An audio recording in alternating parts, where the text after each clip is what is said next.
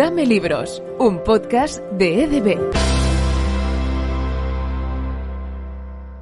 Bienvenidos a Dame Libros, una iniciativa de la editorial EDB, donde hoy de nuevo ponemos en este segundo capítulo ya del año 2022 como protagonista la edición número 30 de los premios EDB de literatura infantil y juvenil. Una edición que se entiende mejor con números sobre la mesa. Se han presentado 239 manuscritos originales procedentes de todos los rincones de España y de muchos otros países del mundo, en especial de Latinoamérica. De esos, 140 se han presentado en la modalidad infantil y 99 en la modalidad juvenil. 193 estaban escritas en castellano, 29 en catalán, 9 en gallego y 8 en euskera. Este año el premio ha recaído en dos autores que tienen una dilatada y reconocida carrera en la literatura infantil y juvenil y como os podéis imaginar, hoy nos acompañan. Mónica Rodríguez, Premio EDB de Literatura Infantil por la novela Rey. ¿Qué tal? Bienvenida y felicidades. Hola, buenos días. Muchas gracias. Muy emocionada. Y alguien que repite también, un autor amigo de este podcast, que es Pedro Ramos, premio de B de literatura juvenil por la novela Univoc en el jardín. ¿Qué tal, Pedro? Bienvenido y felicidades. Muchísimas, muchísimas gracias, de verdad. Antes de entrar en materia, antes de entrar también en, ese aspecto más emocional del hecho de recibir un premio y además de la categoría como son estos premios EDB, vamos a hablar de vuestras novelas. Mónica, empezamos contigo. Por ejemplo, en Rey es eh, un relato que, que intenta de alguna forma entender cómo puede sentirse, y digo casi casi textualmente, un niño que debe sobrevivir entre una manada de perros callejeros en los que encuentra competencia y amor. Una novela que está basada en un hecho real. Cuéntanos, Mónica.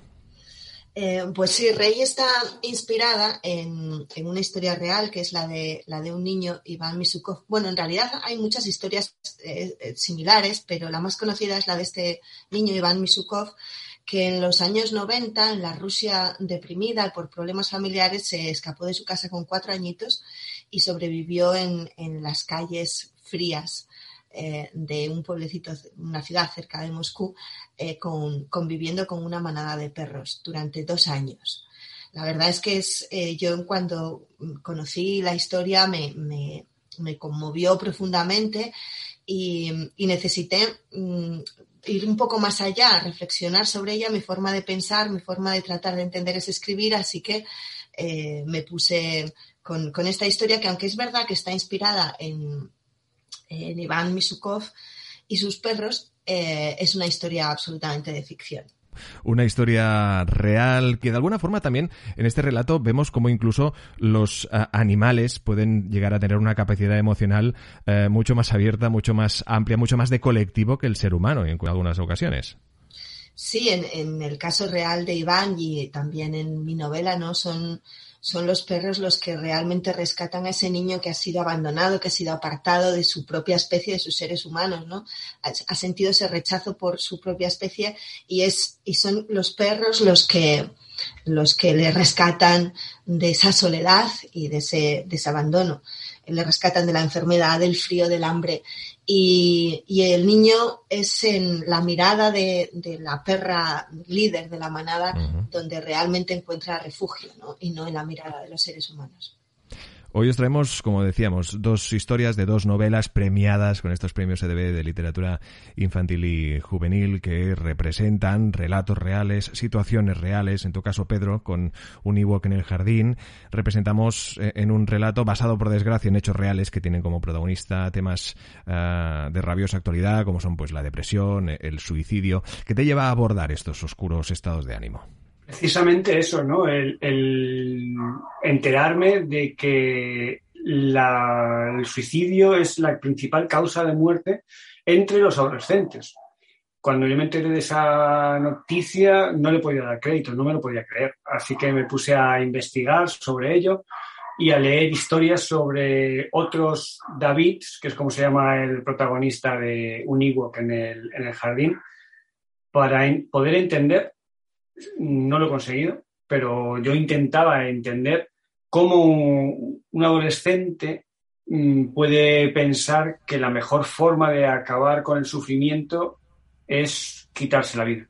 De alguna forma, vuestros dos relatos eh, reflejan el problema de una sociedad donde eh, muchas veces eh, muchos de estos actos pasan totalmente y absolutamente desapercibidos, ¿no? Es decir, vivimos en una vorágine de la inmediatez donde nos olvidamos del componente humano, de los de la sociedad, de los seres humanos que, que sufrimos todo tipo de situaciones y más teniendo en cuenta las que vienen ya incluso provocadas de forma indirecta, como esta que nos ha tocado vivir, en la que ya vemos un poquito la luz al final de ese túnel. Pero en el caso tuyo, Mónica, por ejemplo, ¿cómo crees que tu novela puede ayudar a poner foco y a mostrar esta problemática del que puede generar, pues, por ejemplo, ¿no? el rechazo social?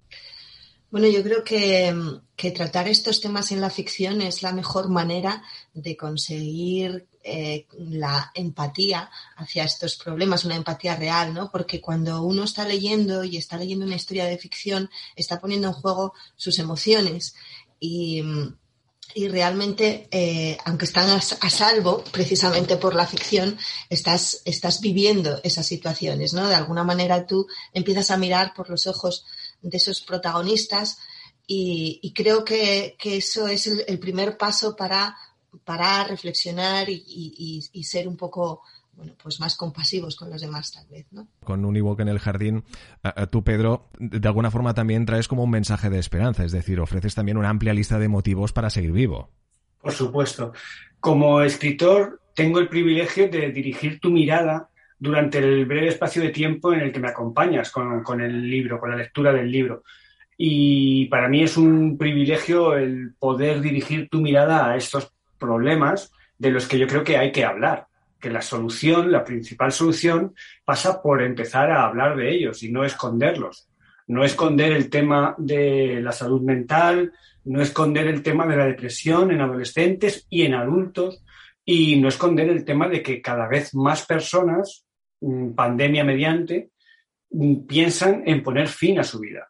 El hecho de que nosotros no hablemos de ello no va a evitar que esa persona siga sufriendo y acabe quizá consiguiéndolo. Así que lo que tenemos que hacer es hablar de ello y dotar a las personas que se encuentran en este problema y a las que están cerca de ellos de las medidas necesarias para que esto no suceda, porque lo más terrible es que estas muertes son evitables. Es una realidad incómoda, sin duda, del que, como tú bien apuntas, Pedro, eh, al final son temas que incluso eh, se convierten en tabú, ¿no? ¿Por, qué, ¿Por, qué, hacemos esto como sociedad? Y en este aspecto, ¿cómo de importante es que vosotros, eh, autores y autoras, obviamente, aquí creo que todos jugamos un papel más que relevante, obviamente, ¿no? Aquí el que nos ocupa es el de la literatura, pero qué importancia tiene el, papel que tenéis vosotros precisamente en hacer reaccionar, en hacer incluso reflexionar mediante esta incomodidad ¿no? que generan estos temas. Esta pregunta os la planteo a los dos. Empezamos contigo, Mónica. Bueno, sí, yo estoy de acuerdo con lo que ha dicho Pedro, ¿no? que el escritor tenemos esa posibilidad de dirigir la mirada del lector hacia un lugar que quizás no es bueno, muy habitual o, que pasamos o que no queremos precisamente mirar, ¿no? Porque, porque está ahí, pero nos incomoda y no, bueno, pues volvemos la mirada. Y, creo que en ese sentido, bueno, pues, pues tenemos ese privilegio, como dice Pedro, ¿no? De, de, poder, de poder hacerlo, en primer lugar, para nosotros, porque también es importante. O sea, yo, este libro, por ejemplo, en mi caso, este libro nació como una necesidad personal de ir un poco más allá y creo que esa búsqueda eh, mía eh, puede después ayudar a otras personas también cuando lean el libro, ¿no? A, sentir y a emocionarse y a reflexionar con estas historias. Claro, como decíamos, privilegio y responsabilidad, Pedro, que en este caso, exacto, estamos hablando de un tema eh, delicado que conlleva también por vuestra parte eh, una documentación. Exacto. claro, porque no hay que olvidar que nosotros, tanto Mónica como, como yo, voy a hablar por ti, Mónica, contamos historias.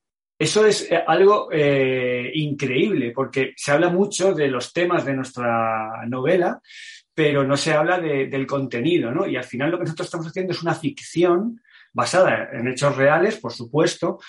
En el caso de Mónica, todavía más que en la mía, porque David no es una persona en concreto, sino que es el cúmulo de muchas personas, tanto adultas como adolescentes, que, eh, que conforman el personaje. Y contamos una historia contamos una ficción, que al final es a lo que nosotros nos dedicamos. Y además lo intentamos hacer de una manera bella, artística, que suene bien.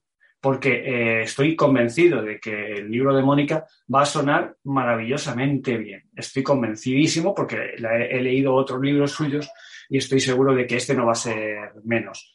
Y ese es el reto que tenemos como escritores.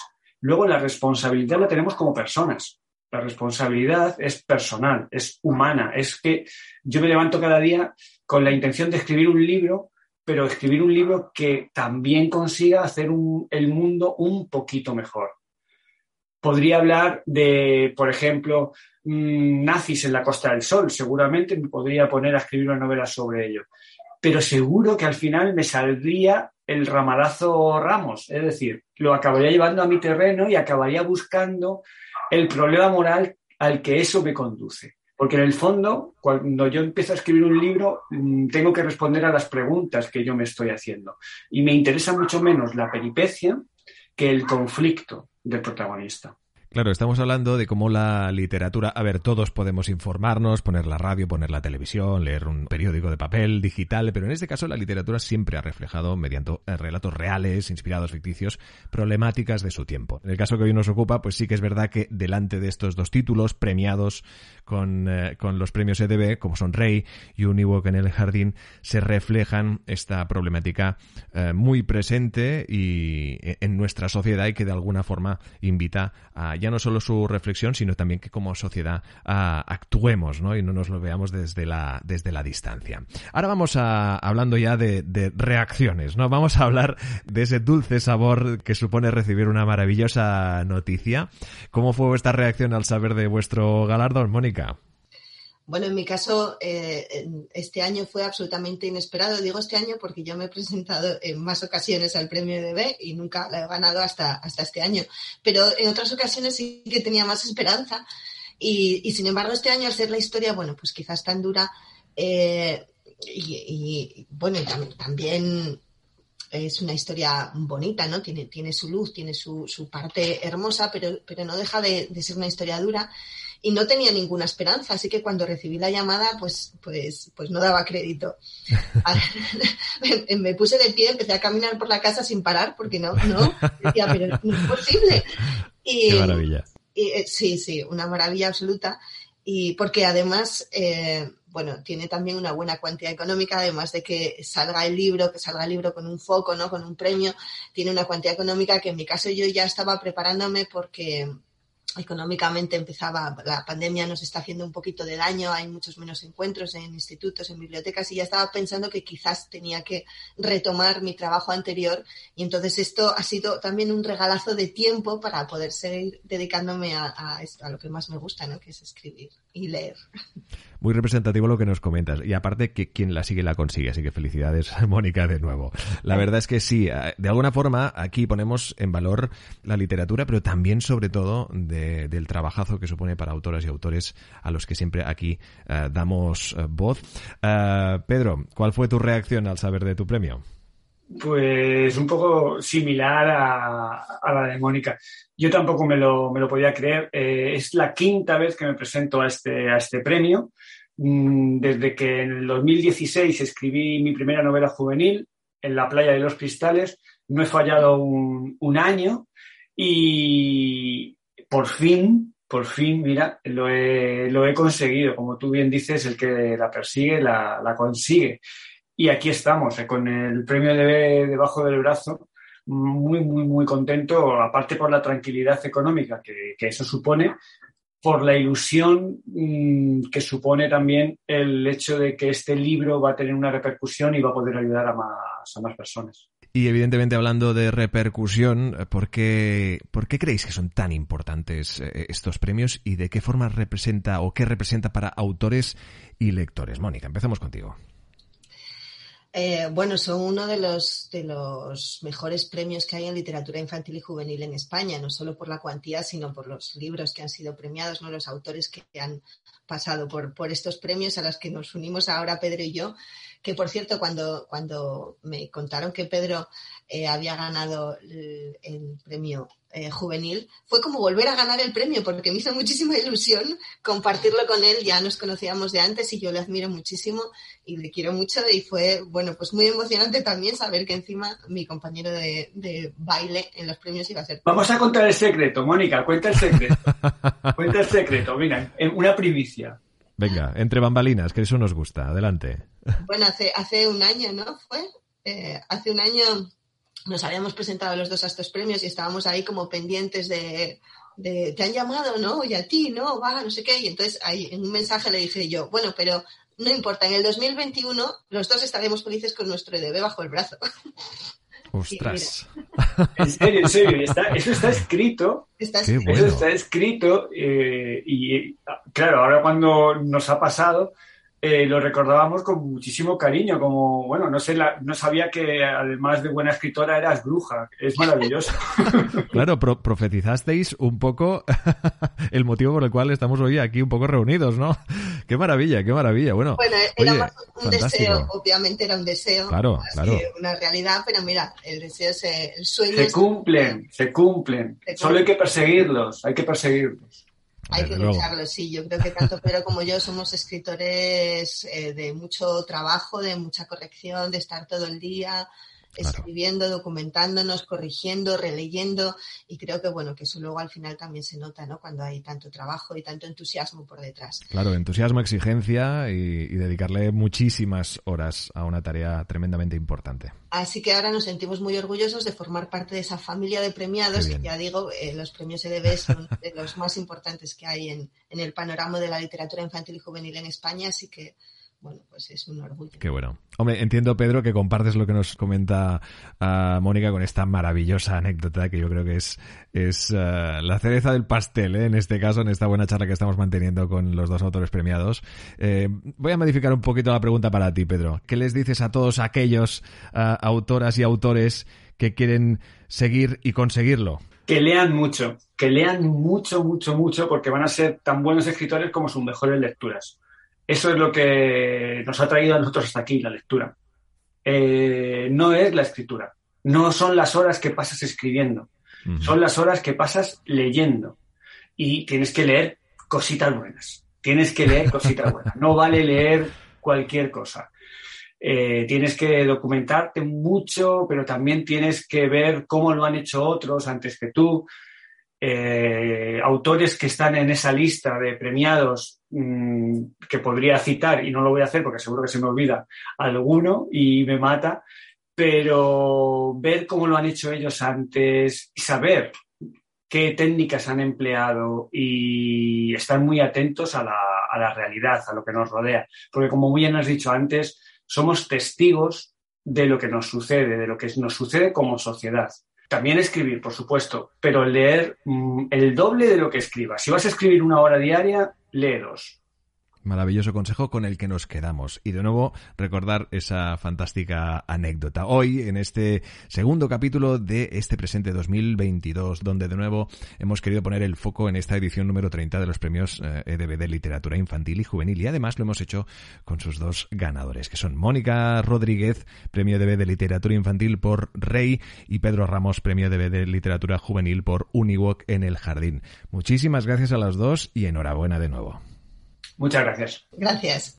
Descubre todas nuestras publicaciones literarias y educativas en edb.com y síguenos en redes sociales.